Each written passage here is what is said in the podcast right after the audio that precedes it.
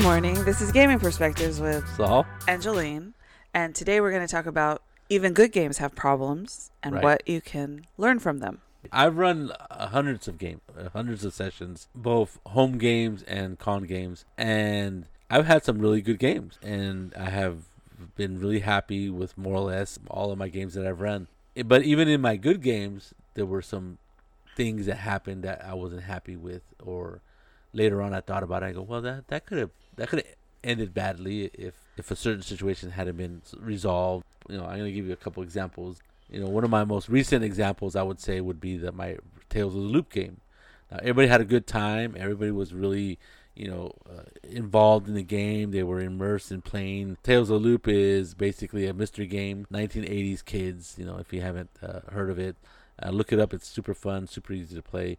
But in the game, there were the kids are investigating these strange deaths, uh, people dying. One of the death scenes was these kids, these two teenagers drowning in, in Monterey Bay, is where I, I set my Tales of the Loop game.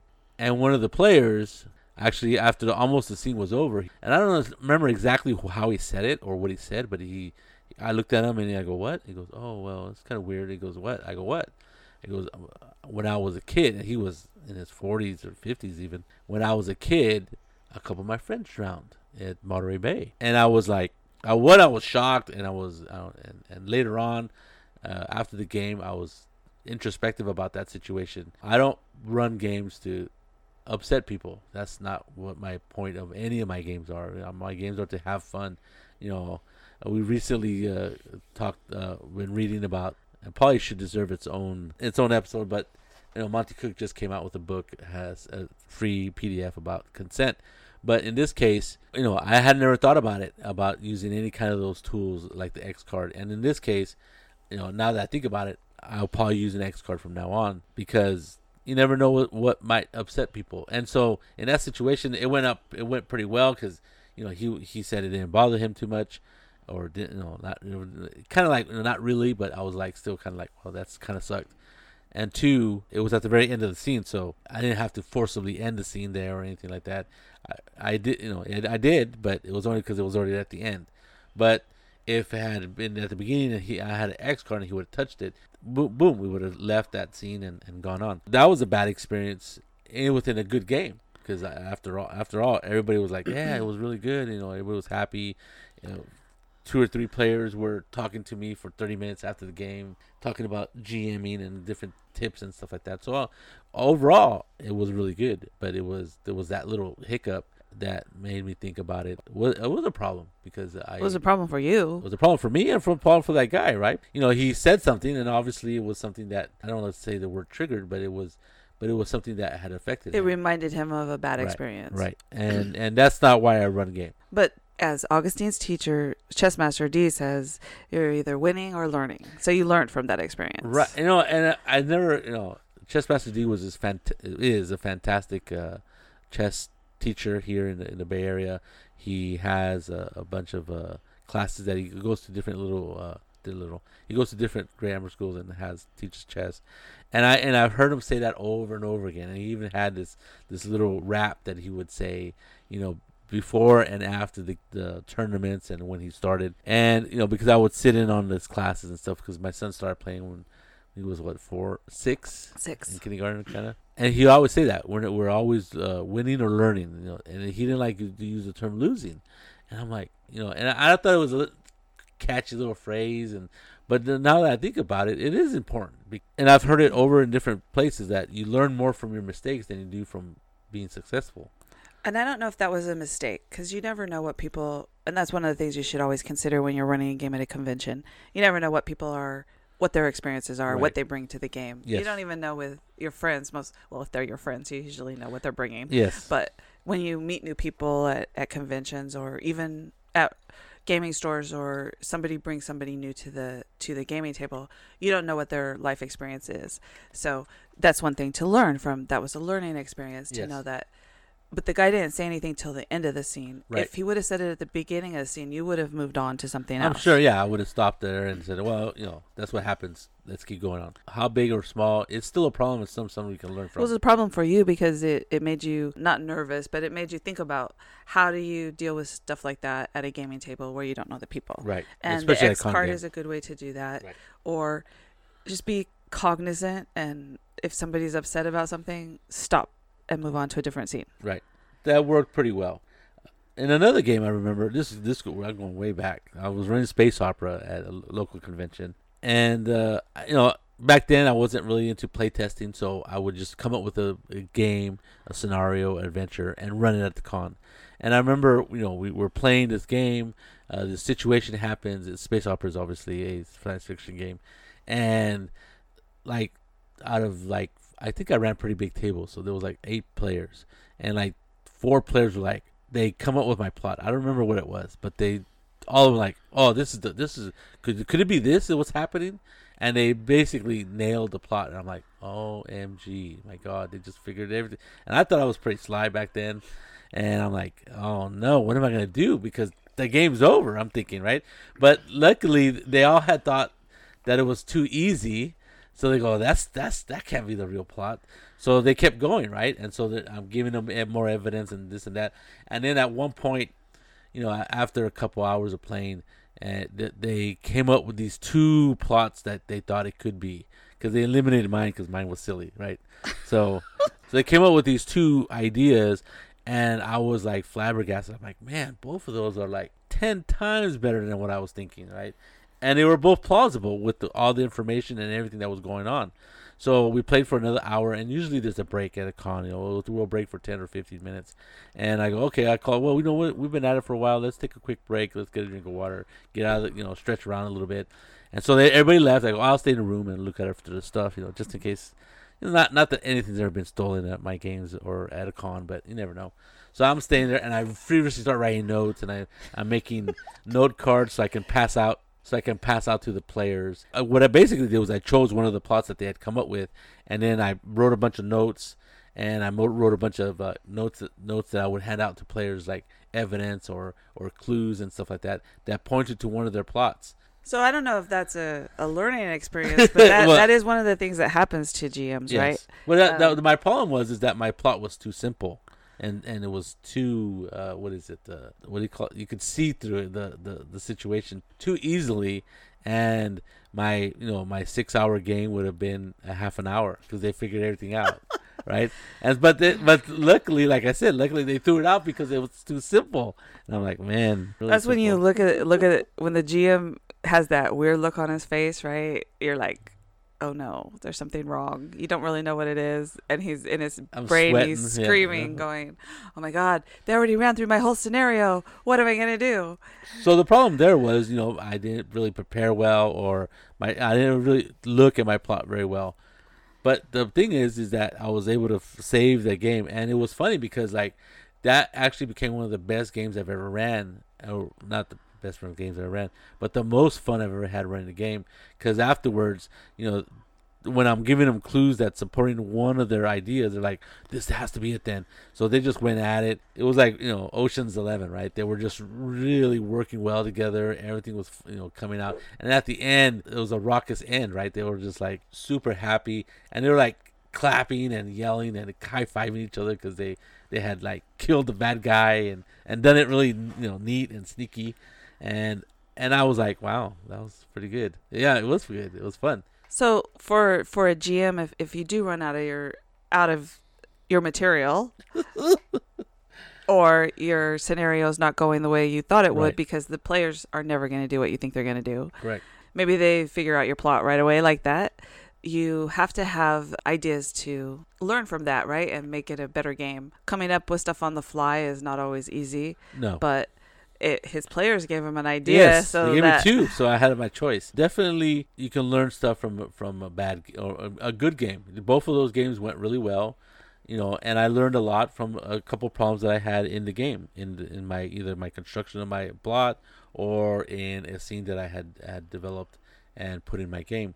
And I think that's really neat. And so the words of you know Chessmaster D, there are winners and, and learners. You know, if you choose to learn, then you know you really don't have problems in your game. You basically are able to take something like that and or whatever situation is a problem and learn from it, and it's really neat. I think it's really you know people say you learn more from your mistakes than you do from uh, from being successful or something like that. Possibly, probably a coach.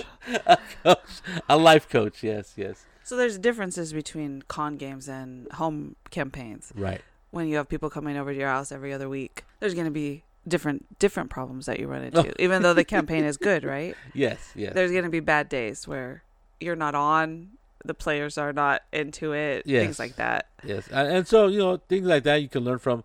I think uh, home game is a little bit different because uh, there's more flexibility. You know, like when you you know I've said it before, you could say, hey, you know, uh, somebody's not feeling well. Let's just Having people throw up at your table probably, you know, that probably ends the game. Or everybody, we're gonna let him go home today. yeah, let's go home. Or we'll stop know, now. or somebody's like, you know, they're, they're like they get there really late, and then they're like, well, do I really want to start? Uh, you know, something that's gonna take a couple hours, and then we're gonna run late.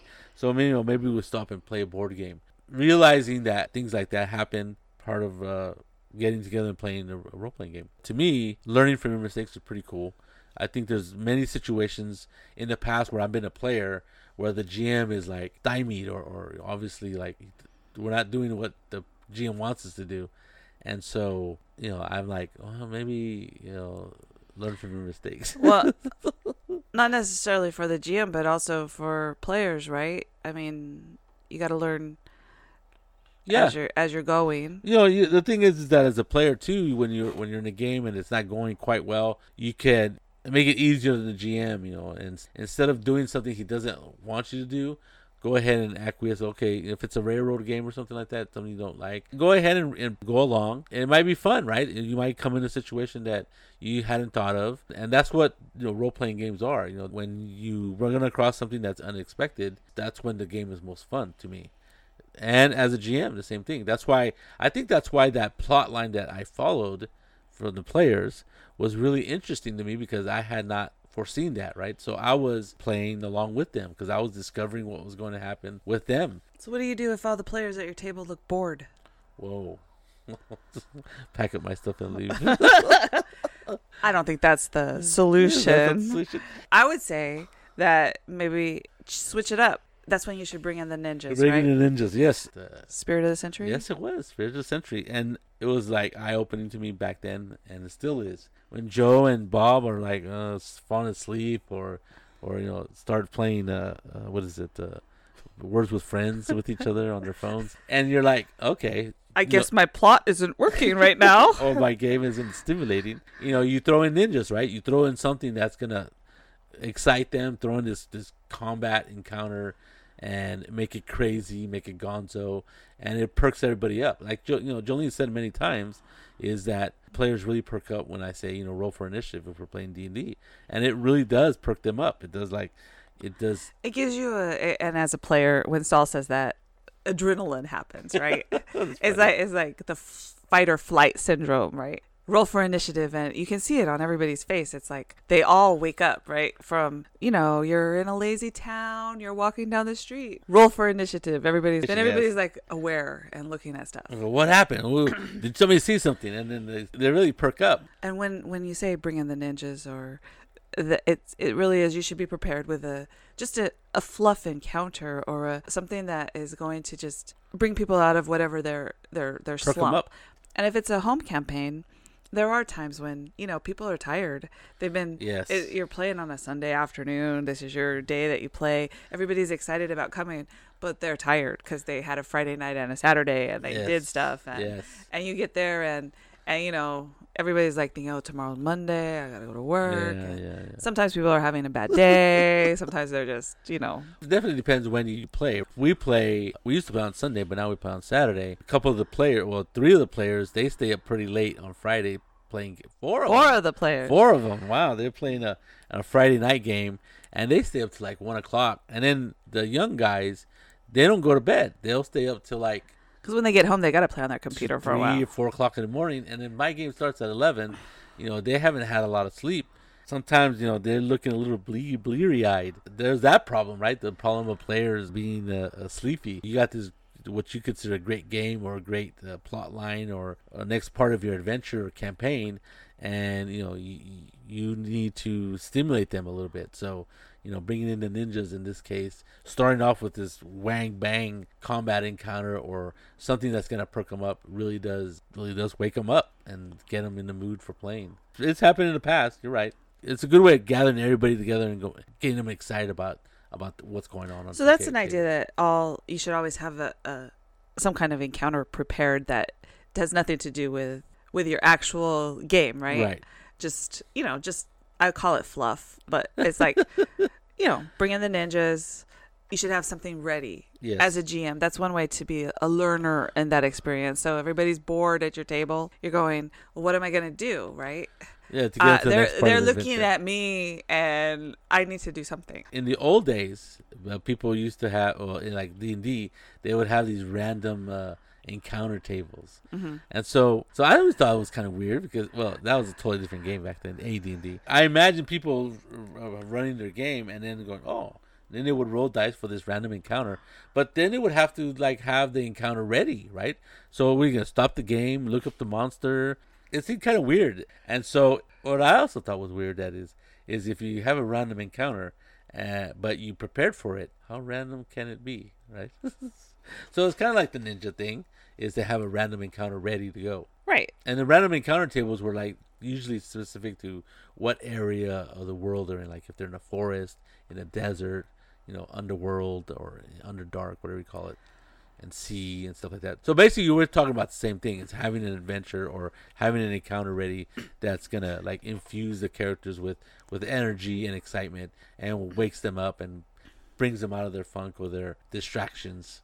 And that's usually for like a home game where Yes. you're playing every other week or every week and and everybody's used to it and so they're they're used to being at your house and you know whatever Yes, you're doing they're very comfortable. so they get comfortable and you know but the other thing i was thinking of was I really like the idea that look at any problem you have, whether it is something that happened in your game or something that's happening in your game at the moment, is that you can really you could turn that thing around, right? If you recognize that there is a problem in your plot, there's a problem in your game, whatever is going on, think about it. You know, I would say if it's if it's happening at the moment, call for a break. You know, people love breaks. You know, that's what I did in my space opera game. I called for a break, and I'm like, man, I need to. I really need to think about what's going to happen. It gives you a little breathing time to figure out, you know, sort things out, calm yourself down, and then deal with the situation. Just like Chess Master D said, you know, winning and learning. You know, you're learning how to overcome this situation of whatever it is, whether it's boredom, whether it's a bad plot, whether it's the characters uh, going off the left should have gone right according to your uh, to your brain. to your brain. What you wrote down. Right to what you wrote down what your cam- what your notes tell you. So you know calm down figure things out and and learn and go okay this is this is happening and come up with something good. I mean part of role playing is improvisation? Improvisation yes i think another thing that you can do is make your npcs kind of over the top oh, so yes. when memorable memorable Yeah. right because that always helps people to to get into the game when there's when they're actually when you're asking them to do role playing with people in the game right if the npcs are bigger than life or or they seem like and i don't mean they have to be tall and and talk really loud or anything Right, like right. that but you know they could be a, a sneaky thief or you can bring in somebody that you know is going to interest people right I was running Pathfinder at the time. It was the camp Rune Lords campaign, and they had this in the game. They had this goblin that was like a runt of the litter, and he he was the character. The way the characters could find information if they you know if they bribed them and with food or something like that. And so during that whole time, my son was pretty young. I mean, he was like seven or eight probably. And so they were playing, and I included him in the game, you know, in a part of that adventure. And at one point, he, didn't have a name. I think it was my son asked him, "Oh, does he have a name?" I off of my head, I just said Dink. Once that happened, it was like it changed the whole the whole encounters. He became a non-player character. He became more than he was in the book. He became this character that they wanted to deal with him for a while. And so my son kept feeding him, and then so he goes, "What does he do? He's gonna follow you because you keep feeding him." He goes, "Okay." So he would, he literally, you know, like the what is it, the The cheese trail? the cheese trail, right? So Dink became, you know, his I wouldn't say pet, but his little mini companion, right? He would he would carry him and stuff like that, and then he would hide in his backpack. Fed him enough that he wouldn't bite off his the back of his ears, right? So.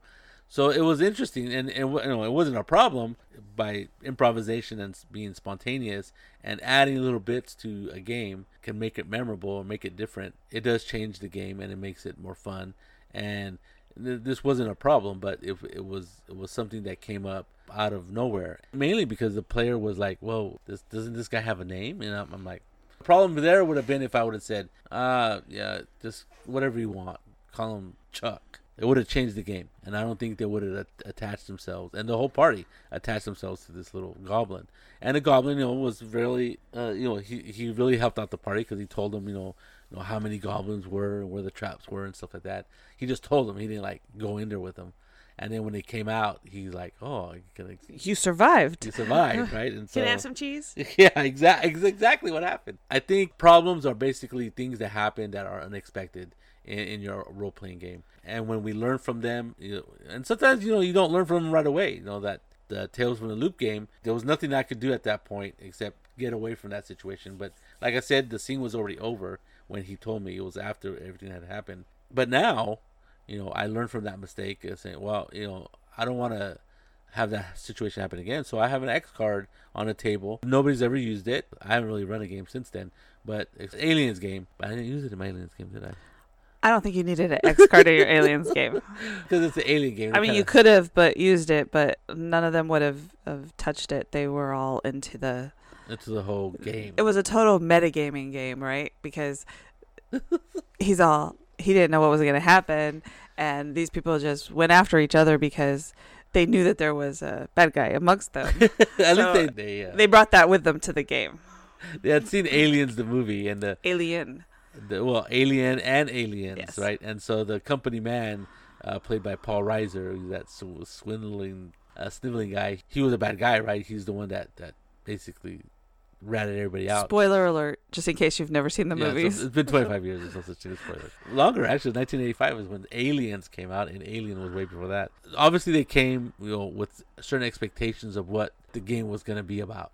Right? They're on a spaceship, and they're in space, obviously, and they come up, up on a relic. So they're immediately looking at each other suspiciously, thinking, "Okay, who's the rat?" You know, good game. It was a good game, and uh, I don't think I had any problems in that one that I could learn from. Except I did add another player, right? A problem of your own making. I was running a Twilight 2000 game years ago, and Twilight 2013 game, and it was an eight-player game. Wow, wow! I used to run eight-player games at cons. I had too many people come to my game, and I, I hate saying no, so I added another player. Actually, the game went really well. But I thought some people didn't have a, enough moments in the spotlight. I had like 15 characters for people to choose from. I thought later, man, you know, that person was really quiet the whole game, or that person really didn't do much in the game, and so that was a problem. And I and I'm like, okay, next time I don't want to do that. And so what I've done is I, redu- I reduced the number of players f- from eight to six, and if I have a, usually I have an extra player, extra character to give out.